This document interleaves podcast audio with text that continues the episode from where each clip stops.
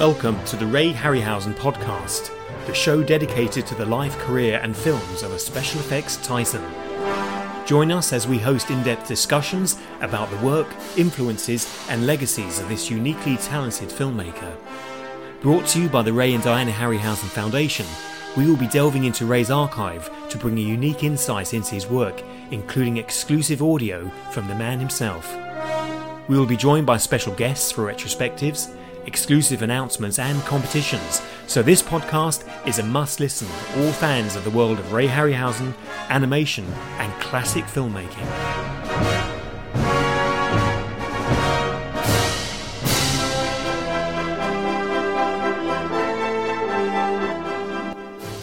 So, welcome to episode 13 of the Ray Harryhausen podcast. Lucky number 13, we've got very special interview lined up for you here today and I'm joined once more by Foundation Trustee John Walsh. How are you today, John? I'm very well, Connor, and uh, I'm very excited to hear this, this marvellous interview that you've, you've got exclusively um, for, for this month's episode. Yes, this month I spoke to Jason and the Argonauts star John Cairney, and he was good enough to invite me round to his home and spend the afternoon with me. And uh, what an interesting man! I mean, it's a real honour to speak to somebody who was in what may be one of Ray's most beloved films, Jason and the Argonauts. But he had such interesting memories of that happy time spent in 1963 filming this seminal movie.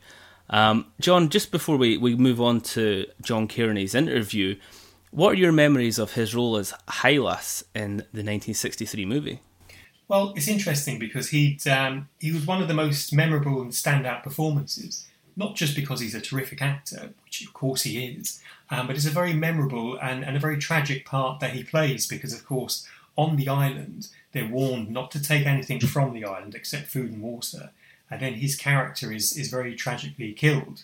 And Hercules stays behind then after Talos, spoiler alert by the way, um, after Talos um, collapses on top of him. So it's, it's, it's dramatic, it's horrific, and one would wonder whether that would be allowed in a, in a family or children's film today but very memorable. You know, he's in the film briefly. We see him um, sort of intercept and and and subvert the original um, Olympus um, style competition they have to find the best sailors and the best Argonauts. So he really is quite sort of um, a, a, cheeky um, representation, I guess, of the audience of the everyman. And of course, I had the great privilege of meeting John at Ray's 90th in um, the BFI in London a few years ago. And uh, what a charming man, and what wonderful memories he had of working with Ray, and and as you say, Connor, working on what's now considered to be an iconic piece of film and, and cinema history. Well, as you say, one of the uh, one of the most memorable parts of uh, of John's character in the film is his kind of friendly rivalry with Nigel Green's Hercules. So you'll hear from the uh, the upcoming interview just some of the some of the behind the scenes, the nature of of his uh, relationship with Nigel Green. Um, now, for those of you that don't know, John went on to become uh, a very famous public figure in Scotland and elsewhere for uh, portraying Robert Burns. And over the years, he was really the, the embodiment of Robert Burns on stage. Uh, he now is a, a, writer, a painter, and as you'll hear, a raconteur and has performed a series of one man shows over the years. So this was a, a, very interesting interview and he's a very captivating man to listen to. Uh, so without further ado, let's listen to John Cairney. Jason and his band of Argonauts, the mightiest warriors the world of adventure has ever known, in search of the fabulous magic golden fleece. I'm joined today by a very special guest, one of the stars of Jason and the Argonauts, John Cairney. How are mm. you, John? Well, I wasn't a star in the film, no billing at all, really, but it was a start. It was a start in a film for me. How I, what I remember best is uh, my first interview in order to get the film.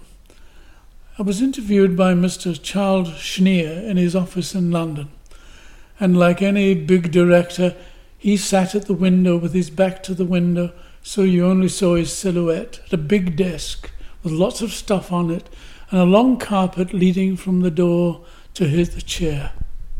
I came walking in at the door walked down the long carpet to this fellow sitting at the end, and without looking up, he was writing something. He said, Take a chair. So I lifted this chair that was beside me. And he suddenly looked up and he said, What the? F-? I said, Where do you want me to take it? He said, Oh, wise guy. And that's how I started in Jason and the Argonaut. But he just, uh, when he put me onto the film, and I met Harry, and that was, it was the, he was in charge of special effects. He was immediately avuncular. He was the kind of fellow we all warmed to. And the director, Don Chaffey, lovely man, of course. Uh, and I think I knew the, the writer from my London time, but I didn't know anyone until I was paired with Nigel Green, who was an older actor from the old school and took no nonsense. You know, you're one of the up and coming big heads, he said to me, so we'll have to watch you, all this sort of stuff. But I was made comfortable, shall we say. But when the actual filming started, uh, the next big memory is uh, in Rome. Uh, we were filming the interior, and the Italians had a very proper regard for the essentials in life. And when they weren't filming, actually, with Silenzio for the film, they sang and talked and yelled and did all this around about us. And that was going on um, when they, uh, they set up for this scene when Nigel Green and I had to push open a big door and then the light flashed in our face. You see what I mean? But because of all the pre rehearsal noise that was going on in the studio, they'd forgotten to put a shield on the light. So I had to open the door. I mean, Nigel did most of the pushing. I followed after him. But the light caught me right in the, my eyes as, I, as the door opened. That was the effect required. And I blinked. Ooh, it was powerful. And the heat was powerful. Almost knocked the lines out of our heads. So we did it very convincingly, being blinded by the sun, etc. Uh, so the scene happened and was uh, printed. I got home again, taken by the big swanky car to my hotel room in Rome, up to the hotel room, uh, into the smart clothes to have a good time at night uh, with the rest of the boys. And I came out of the, opened the wardrobe, went in for my uh, good jacket, as opposed to the rubbish clothes I wore to the studio. Uh, and I turned back into the room and couldn't see. I was suddenly blinded. So I let out a yell. Ah! By God, it was heard in Glasgow, I think. I was absolutely black blinded. And a, a woman came in immediately. It was a woman because I remembered her soft, hurried presence being pressed upon me as I stood there in my smart shirt and trousers and no eyes, yelling like mad, I'm blind, I can't, and reverting totally to Glasgow. I can't see, I can't, I forgot about my posh English accent. I forgot about what I had to do. I just remembered I was a, a little Glasgow boy blinded. And the woman was saying, "It's all right. I'll get. It. It's happened before. It's happened." I didn't understand. She had an Irish accent, and I didn't know why she was talking like that. And I, I said, oh, "What do I do?" I'll go. I'll get the man in. I'll get the man in who comes. Hold on. I'll get the man in. And she was yelling for somebody else. Somebody else come in and lay me on the bed, and I. No, pushed me on the bed. I was lying on the bed, going, "Oh God, oh, God!" Have you ever been blinded? Nope. Have you ever seen only blackness? Have you ever been put to the absolute last resort? I thought, I'll either wet myself or disgrace myself. I'll do something terrible. My hands were shaking. I just couldn't see. And therefore, to my mind, I couldn't be, which is just rubbish.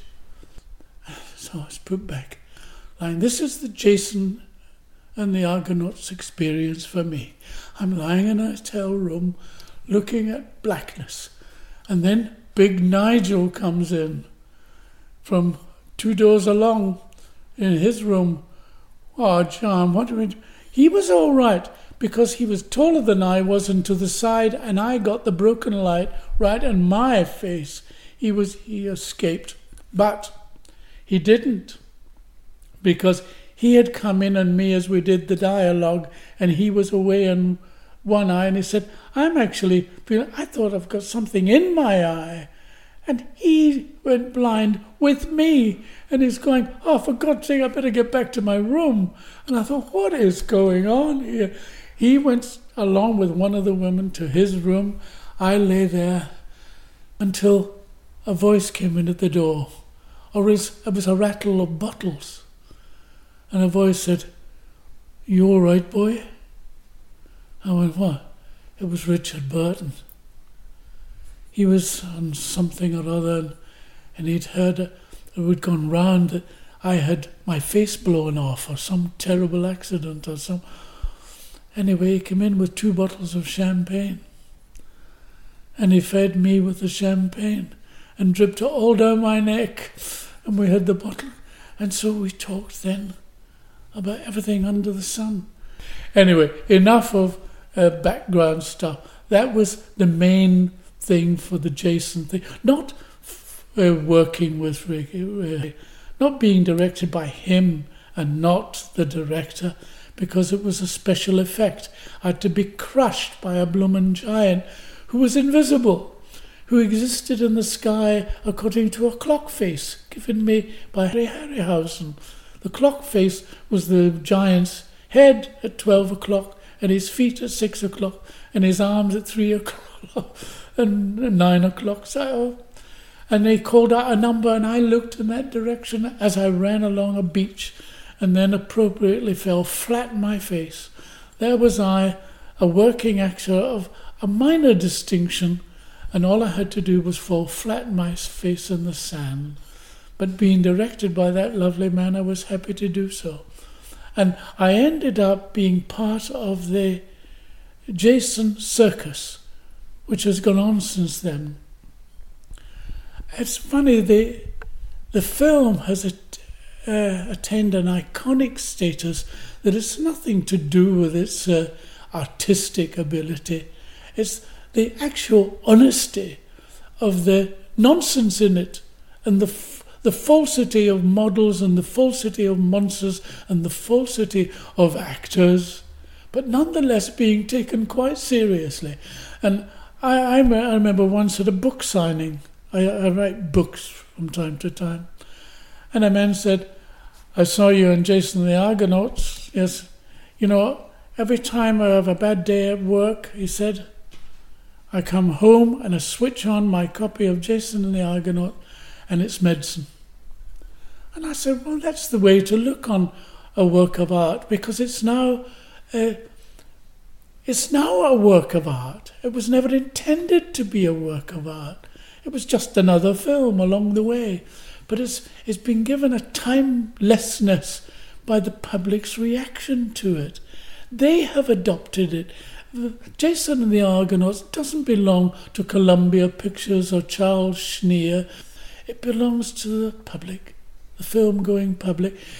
You see, I talked about uh, being blinded through my work on the film. The people who make it now sit in the dark and watch it. So that's the analogy I remember. They are blind to the rest of the world as long as it's happening. That's the important thing about Jason.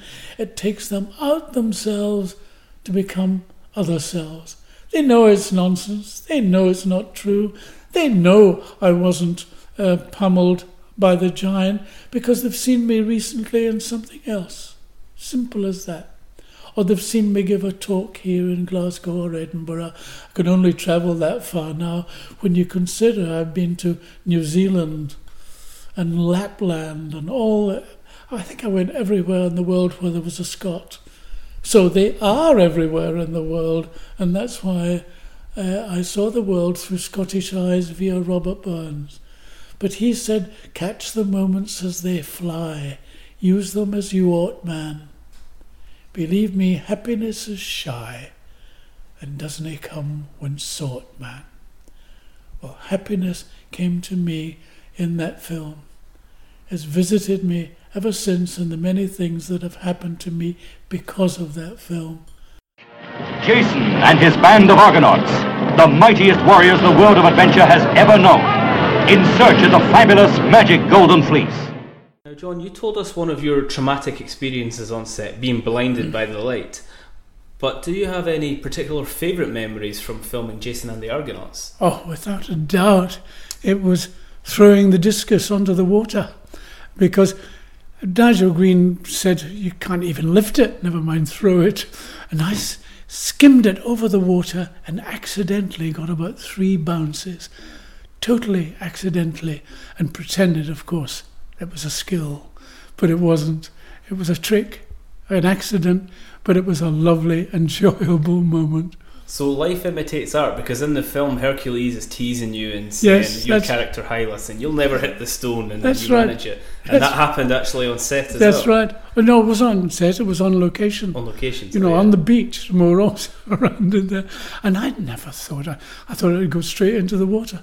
But then, boom, boom, boom, and we cheered. Excellent. Well, that's a lovely story, and that ties in really nicely with your, your character Hylas, who was supposed to be the brains of the operation. Yes. So you were obviously right for the part.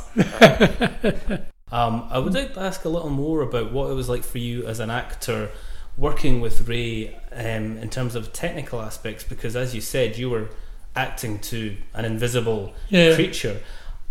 Um, part of our archive is all of Ray's key drawings, which he created, which are works of art in themselves, but Yes. were also practical because he would show them to the actors before scenes to give them an idea of what Mm. what it was going to look like in the end. Mm. Um, how how was that for you, looking over Ray's drawings and comparison No, sketches? I, I didn't look over Ray's drawing. I don't know whether it was because we were in such a bland outdoor material place and facing only sand, sea, and air. Clouds, well, very few clouds in that part. A blue, blue, blue sky. We were dealing with a, an empty palette. So he just wanted me to fill it by my reaction, not by anything else. He was relying on my ability as a performer to lie convincingly. And he just said, You do your job, I've done my job. So I just want to see it come up to the level of my job. Because you see, when he did his job, he saw the scene. He saw the scene, so which is why he was able to make these lovely artworks of his own vision of the scene. But he relied on mere fallible faces to bring it off. You know, so he just told me what he wanted and then react accordingly. In other words, John, you're f- afraid. That's your basic emotion. You're seeing something that's about 20 feet tall coming to pummel you. That's the main expression. And you're trying to run to avoid it. And he's after you. And you know that one step of his makes up a hundred yard sprint for you. So that's why he wanted me panicking and breathless as well. So I was running up and down before we said action. So that he got exactly what he wanted. No, he was, in a sense, the kindest man to be ruthless on the film set. And that's the loveliest combination. Because I would have done anything for him. You know, had I been working against a real big man being a giant, it would have been a different kind of show and a different kind of reaction. I would have reacted only to the face I see. But instead, I had, an, I had no face to see. I was just called out numbers. How would you like to react to 12 o'clock? Here's the man who just played the Hamlet, reacting to 12 o'clock, 9 o'clock. But he is also running, remember.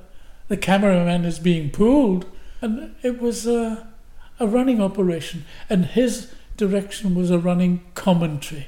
That's how I reacted to him. But in the minutes between, there was time to get the breath back, time to talk about it. That's when he gave you a purpose for the scene, where it fitted in, and so on. And then I asked him in the script, you know, although it was, I knew the script writer because I arrived in Rome with them. Um, but I knew the script. I said, why isn't Big Nigel with me now when I needed him? You see? And he said, no, it's better that you die alone. So nearly every actor I worked with is gone now. Long retired or gone. But uh, God bless the ones who are still here. God bless the ones who still have memories and can remember these lovely days and pictures like Jason. So the, the, the career was lucky. And a lucky moment in it, I want to stress, was the months spent on Jason.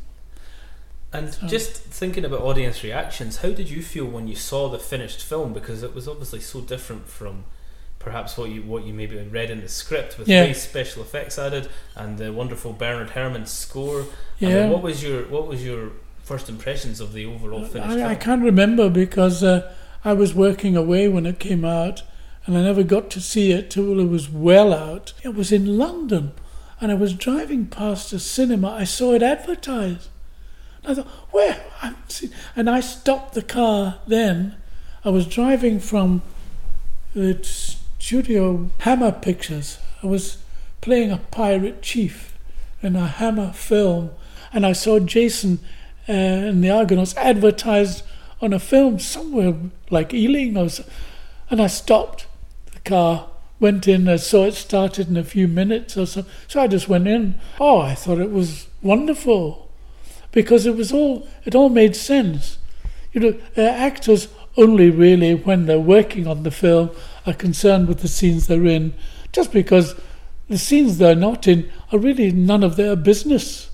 That's up to other actors with the same director and the same cameraman and the same sound man. That's up to other actors to make it. Good, good luck to them. But we've only got, I had about eight scenes in the film or something like that. I wasn't a leading role at all. I was out of the film quite soon. But what is extraordinary about that, I've been remembered for being out of the film quite early. So it meant that what I remember about seeing that film from the cinema en passant was that I stayed in to see the end of it and, and thoroughly enjoyed it, and it got better and better from my death on. but I remember it was a very kind of two o'clock audience, you know what I mean? But I saw it, and I had no idea that it would become iconic, which the film had become. It's just another film, but it was enjoyable. But I enjoyed it much in the manner of a, a young boy enjoying it. You know, just switched off and just, oh, look at that. Then I got a fright, or you know, at other things, and then I, I was just, and I could imagine if I had really been seven or eight when I started going to films, I'd have been scared stiff of the film really at the end. But I saw it, it had the ability that I told you about that uh, managing director who sees it every time he has a bad day at the office. It really has the ability to let, take you out your seat and put you in there. What else need you ask of a film? I don't think it won any Oscars. Well, that's interesting because Ray eventually did receive his Oh, Oscar yeah, oh. in 1992. Well, of course he would. And when Tom Hanks presented him with his Oscar, he said, Jason and the Argonauts is the greatest film ever made. That's Tom Hanks' opinion. Yes. So that just, uh, that kind of Yes, sums up what Was- you're saying about the legacy. Yes. at the time, maybe it wasn't yes, recognised. yeah, 40 years later, people Yeah. realise what an important film it was. of course, of course. The Argonauts, caught in the clutches of the towering bronze giant Talos. And we have here a replica of Talos himself, the creature that we've been talking about. Yes. The creature which landed on you and caused your character Hylas to, to Yeah, die. I'm glad he didn't weigh as heavy as that thing does. No, this is a, a- we have a bronze replica here, but this is actually created from Ray's original molds, and it's Yes. a, a replica that Ray made himself. This creature, Talos, was voted in a poll by Empire magazine as the second greatest movie monster or movie creature of all time, second only to King Kong, who of course was Ray's favourite. So, Of course. how does it feel to be associated with such an iconic creature and a, and a cinematic uh, legend? Well, I'm afraid I never gave the big invisible thing to me any any great thought other than what the the reaction would be as an actor, uh, as a person, to seeing a thing like that. You see, because I hadn't seen it. He showed me the, of course, the drawings. You know, at the beginning, he said, just imagine that multiplied by ten or something like that. Uh, but seeing it now, out of the fright of my life, you see, if if they did it now, they would have ways of throwing an image up into the air now, which they couldn't do then. You remember, 63 was a much less sophisticated age than today. And Harryhausen was almost aeons ahead of his time. That's what we couldn't appreciate. Uh, we were accommodating a good man who seemed to know what he was talking about. A rare event in films. He got the physical reaction that he was. I mean, I didn't get it first take all, all the time, don't get me wrong. Back to the starting point, rub out the, the footmarks, away we go again. It was a film after all. But he appeared to get what he wanted because he just came and patted me on the back when I was lying on the ground and said, Good boy. And I felt like a dog. I felt I should bark, you know, because he was very much in charge. Jason and the Argonauts is a, a directorial film, and uh, I mean that it comes from the outside, and it came from the uh, innovator and innovator. He did both jobs. He he described. He got it in his head, had it in his heart, and he carried it out from his brain. Well, I think this is maybe something that people at the time didn't realise that just how involved Ray was with every aspect of the film, not oh, no. just the animation. Oh, sorry, sorry. We recognise that totally in making the film. He was thereabouts, so that I can't speak for other scenes with other actors, but as far as scenes I was in with Nigel and so on, um, he was there all the time. In fact, we, we responded to him That's uh, that's very true, and it's really interesting to hear you say just how much Ray was, uh, how how Ray recognised Ray was as uh, as the yeah. person behind the film. Because now when you you get a box set of Ray's films, and it's got the Ray Harryhausen collection written on yeah. the front, which is quite unusual for a special of effects course, person to to be known by name and. And uh, the film is now it's played every Christmas and every Easter in the UK, yeah. and it's a real event that people. You've got to remember, he was a like Orson Welles, he had his own mind for his own project, and it was to be done in his own way. That's Orson Welles. Now, something you touched on earlier, and something you were telling me before we started speaking here, is that um, you were nearly involved in another Harryhausen project, and you were kind of earmarked for a spin off from the Three Worlds of Gulliver movie. Can you tell us a little more about that? Because I'm, I'm, not sure that many people know about this. Well, no, the, the, uh, I don't know about it because I never got there. But uh, all I know that I was under contract to make, I think it was three films or whatever it was. I know that they, they spent a lot of money on me and they took me to Hollywood. Uh, so they were, they were earnest, Columbia, I mean. So I'm grateful to them for that. I didn't really know what the next project was going to be. I thought, yes, but yes, it was Gulliver, because a photo was taken of me in costume standing on the thing, and it was look forward to the new Gulliver. That's right, it was Gulliver. And he was going to be effects man on that, and I was to play Gulliver. And then I was did all the pre publicity things in Hollywood, and was sent back to, to Britain again. So, in a parallel universe, you could have been in a TV series of Gulliver yes. with Ray doing all of the special yes. effects. Because they, they had me in a, a long, I don't know what the contract was, uh, but I was just uh, another um, possible hired hand, let's put it that way. And did you happen to see much of Ray in later years? Because uh, I know that you were at his 90th birthday yes, celebration. Yes. Did you see him again yes, uh, that before was, then? No, I saw him once again in London. One time, I didn't go to his house. There was something we were was it an art thing. I know that I saw him unexpectedly in an art gallery. Can't remember because I go to. I'm now an artist, so I'm paying. I began at art school. I've now returned to it. The wheel goes right round and so on. But the uh, he was interested in art naturally as an artist himself. Uh, and then when we went to that 90th thing, and I spoke there. I remember ad lib or whatever it was, and he just sat me beside him, and it's just, how are you yourself now? What are you doing now? Well, here we've lost you to theatre. Yeah, yeah. What are you doing? And how are your children? I said, they're all very pretty and they've all married well, four daughters married to millionaires. I'm the poorest of them all. What about your son? I said, Well, he's, he's just graduated from Cambridge. I think he wants to be all right. I don't know. He got to the personal man. I remember the two of us, my wife had to come and look for us. And the, the announcer never even came near me at the end of it. You know. But anyway, it was a, there were lovely people I met there, and I met the, the actor I knew, the young, the other young actor. Who's the other young one? Gary Raymond. That's it. Yes. So I, I met Gary and, and so on again, and it was a lovely reunion. We felt we felt we were in a, a special uh, brigade of actors. We'd been on a, a, on a an expedition of our own. that was quite unique and we were all members of. We should have been given a, a Harryhausen badge, and we should make that in the 90th come make a badge and call it the HH.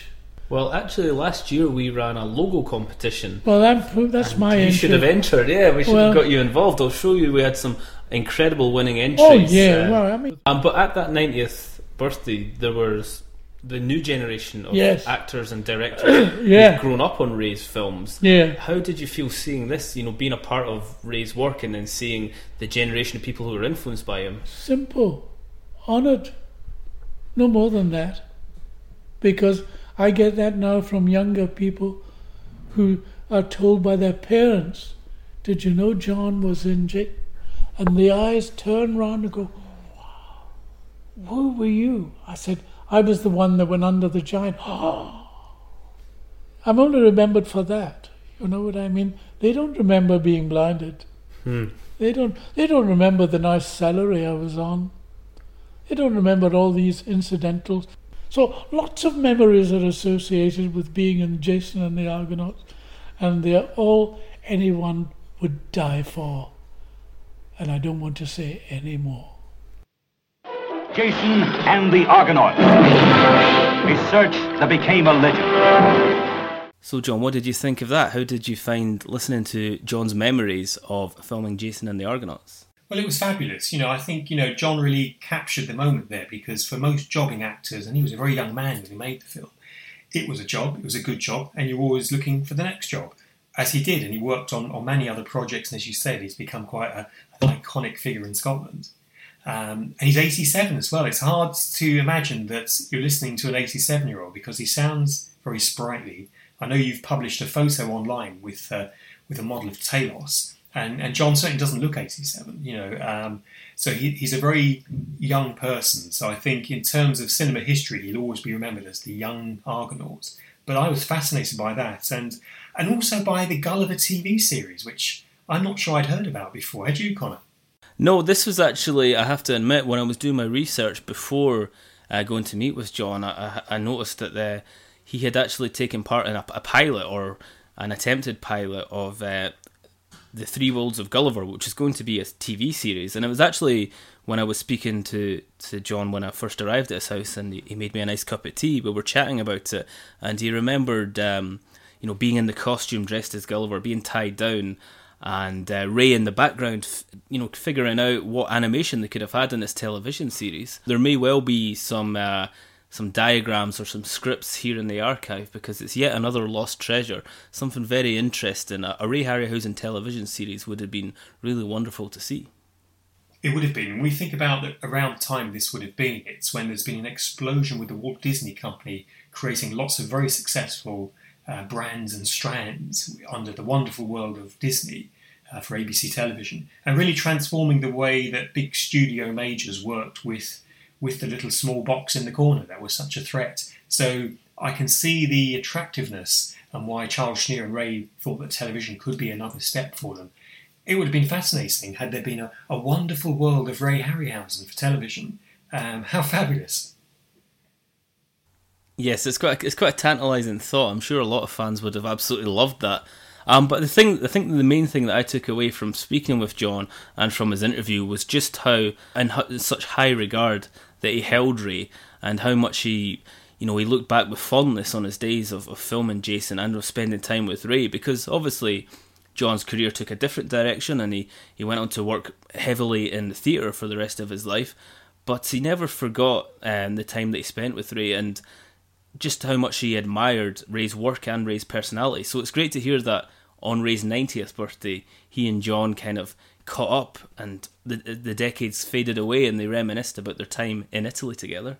No, definitely. You know, and, and Ray straddles both sides of the divide here because having been on film sets myself, you know, having directed um, feature films, nothing of the size of Jason the Argonauts, but actors um, can sometimes hang with the director if it's very much an actor's director, but the technical side, the, heavy mechanical side of making a film is so laborious, regardless of which era this, this is taking place in, that there tends to be quite a, a divide between the artisans, if you like, the writers, the makeup people, the, the designers, and the, and the actors, um, and then the technicians, the cameramen, the sound men, uh, the lighting people, and special effects. Interestingly, Ray straddled both sides because, of course, he was a, a scientific and technical innovator, so was somebody who film crews were very excited to work with. But of course, he was a real artist in every sense of that word. So, you know, artists like John Cairney were, were quite naturally drawn to Ray Harryhausen. So, it is interesting, you know, all these years later that um, Ray crossed the divide, as it were, of being more than more than just a special effects person. Um, and that segues us nicely onto um, a special announcement, albeit a 25th anniversary announcement, that um, this month um, and the week that we're recording this podcast in, um, we're recording it on the week starting the, uh, the 27th of March 2017, um, is the 25th anniversary of Ray receiving his one and only Oscar from Tom Hanks at a special Oscar ceremony. Isn't that right, Colin? Yeah, that's right. 25 years ago, Ray received his, his long awaited Academy Award, the Gordon E. Sawyer Award, uh, presented to him by Master of Ceremonies Tom Hanks and, quite fittingly, his oldest and best friend, Ray Bradbury. And we're putting together a very special video to commemorate this event. We've been given access to the full clip of Ray's acceptance speech and it's going to be very interesting to, to hear his, his thoughts on receiving this award, this prestigious award. And we'll be looking back with some fondness with people who were there on that evening. And it really, you know, it's appropriate that Ray received the Oscar from Tom Hanks because, as we heard, as I mentioned to, to John Cairney, Tom Hanks went on to say that Jason and the Argonauts was the greatest film of all time. And that wasn't just Tom being nice. That's uh, that I've I've seen this uh, being said elsewhere as well. He's a huge fan of Ray's work, and he really thought that Jason and the Argonauts was the film that made him want to be an actor. Absolutely, you know, and and in terms of the, um, if you like, the controversy around receiving or not receiving an Academy Award, there wasn't always a category for special visual effects in uh, in the Oscars. So it was a category that came and went it was only um, somebody can correct me on this, but I think it was only from the early 70s that there was a permanent category for this. And then after Star Wars, of course, it changed things dramatically. Um, but the fact that Ray wasn't honoured sooner, um, it, it's it still rankles with people. And you know, I'm thrilled that the Academy gave him his Oscar, and they were quite right to do so. But you know, in the past, there are lots of filmmakers who didn't receive an Oscar that perhaps should have done. Stanley Kubrick, of course, never received one for any of his films for directing anything, um, uh, nor did um, Alfred Hitchcock. So there are quite a few people who um, who were nominated perhaps but didn't win. And in Ray's case, you know, there are different films that should have been nominated. In fact, he should have won for pretty much every film he did because within the time and space Ray was working, there was nobody else really to touch him. Um, so, like Walt Disney, who received many Oscars quite deservedly, you know, Ray Harryhausen, in my view, should be um, sitting with a backdrop of 16 or so Oscars. But thrilled to be celebrating the anniversary this week and uh, and thrilled that Ray finally received um, the recognition, Connor. Yes, no. In 1992, you knew Ray very well because you'd uh, you'd filmed your documentary with him. Do you remember any of Ray's personal feelings on, on receiving this award, or did he did he tell you any any of his kind of anecdotes about the evening itself? Well, he was thrilled to receive it from Ray Bradbury, of course, because they'd been great friends and uh, and great colleagues. They'd worked um, on Ray's first film, The Beast from Twenty Thousand Fathoms, which was a short story um, written for I think it was the uh, was it the Washington Post I'll be corrected on that if it's not. Um, but um, no, Ray was thrilled. I mean, I asked him about this idea of not being nominated and the fact that the category didn't exist, um, and it kind of came and went. And he was quite pragmatic about these things. You know, Ray was very much a, a glass half full person. He was very much an optimist, and I think that's why he's. He, he lasted as long as he did and was as successful as long as he was. But he was absolutely thrilled to be um, to be honoured because there was a sense after Clash of the Titans he made that in was released in 1981 but he'd been making it since 79 I met him in the late 1980s to make my short film school film even then he thought that people had forgotten people didn't want to know his phone wasn't ringing um, so there was that sense that he thought that time had passed his work by so absolutely thrilled to be receiving the Oscar and um, more crucially, thrilled that the reception was so strong because, of course, it was full of well wishers. It was full of contemporary people like Tom Hanks, who in the clip looks very, very young. He looks like he's only 20. Um, so the idea that uh, present day cinema was embracing him and his work, I think, you know, filled him with, with great pride, and, and rightly so. But as a very humble man, I don't think he took for granted the fact that he would always be remembered in Hollywood history. Uh, but of course, he always will be. Well, we've got some lovely pictures from the evening. We've got uh, Ray with his wife Diana and his daughter Vanessa, um, all looking wonderful and looking delighted to receive his award. Um, so we'll include these in the video too. Uh, please follow us on facebook.com slash Ray Harryhausen or twitter.com slash Ray underscore Harryhausen. Um, we'll be we'll be publishing this video very soon, and it's going to be a real celebration of a, a much deserved award for Ray.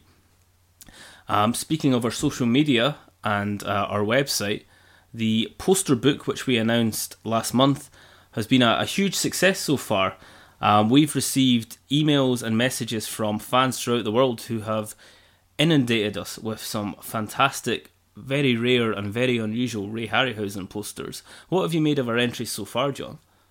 I'm thrilled because um, the, the, most fascinating thing is to see variants on posters that we know, uh, double bills which I never knew had been placed together. Some of the most bizarre double bills I've seen.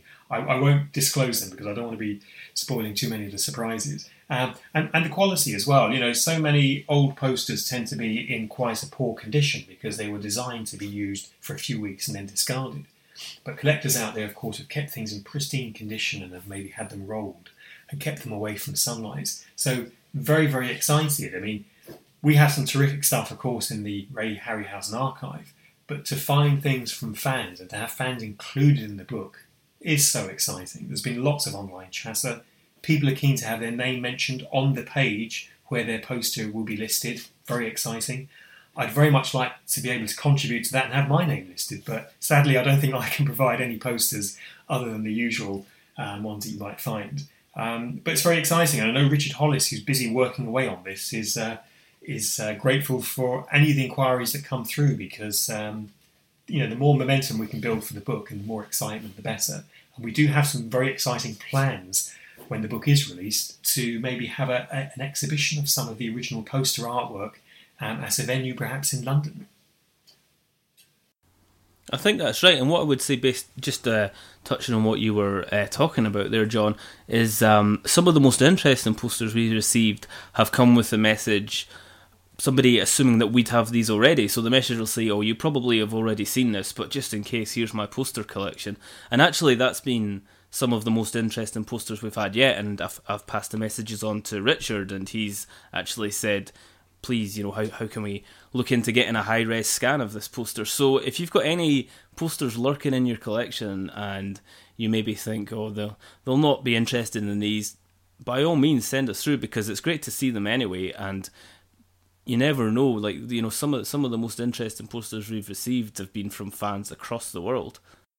Absolutely, and what a great gift to give to a friend or relative a copy of a book that features a poster that you've supplied um, for one of the iconic films of Ray Harryhausen. Um, very exciting stuff. Exciting times, Connor.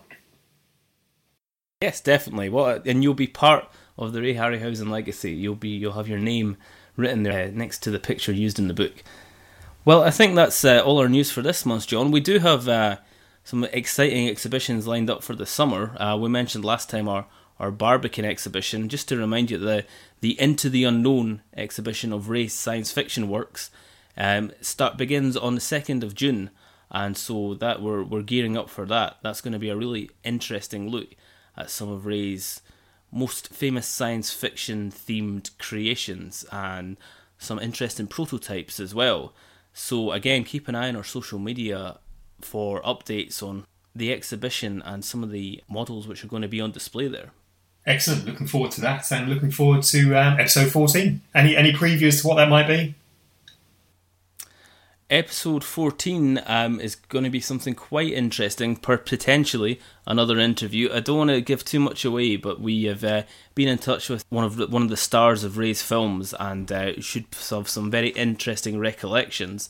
And of course, we have some anniversary celebrations this year still to celebrate Sinbad and the Eye of the Tiger and 20 Million Miles to Earth. We'll be doing dedicated episodes on both of those films, packed with unheard interview footage from the archive, and anecdotes which you may not be aware of. So stay tuned for episodes 14, 15, 16, and beyond as we look forward to a busy summer with the Ray Harryhausen collection. Excellent. I'm going to go off now. Write my fantasy Hollywood Oscar acceptance speech as uh, as I look forward to watching your um, your video that you're going to make. Excellent. Look out for it. Cheers, John. Thanks. Take care, Connor. Bye now.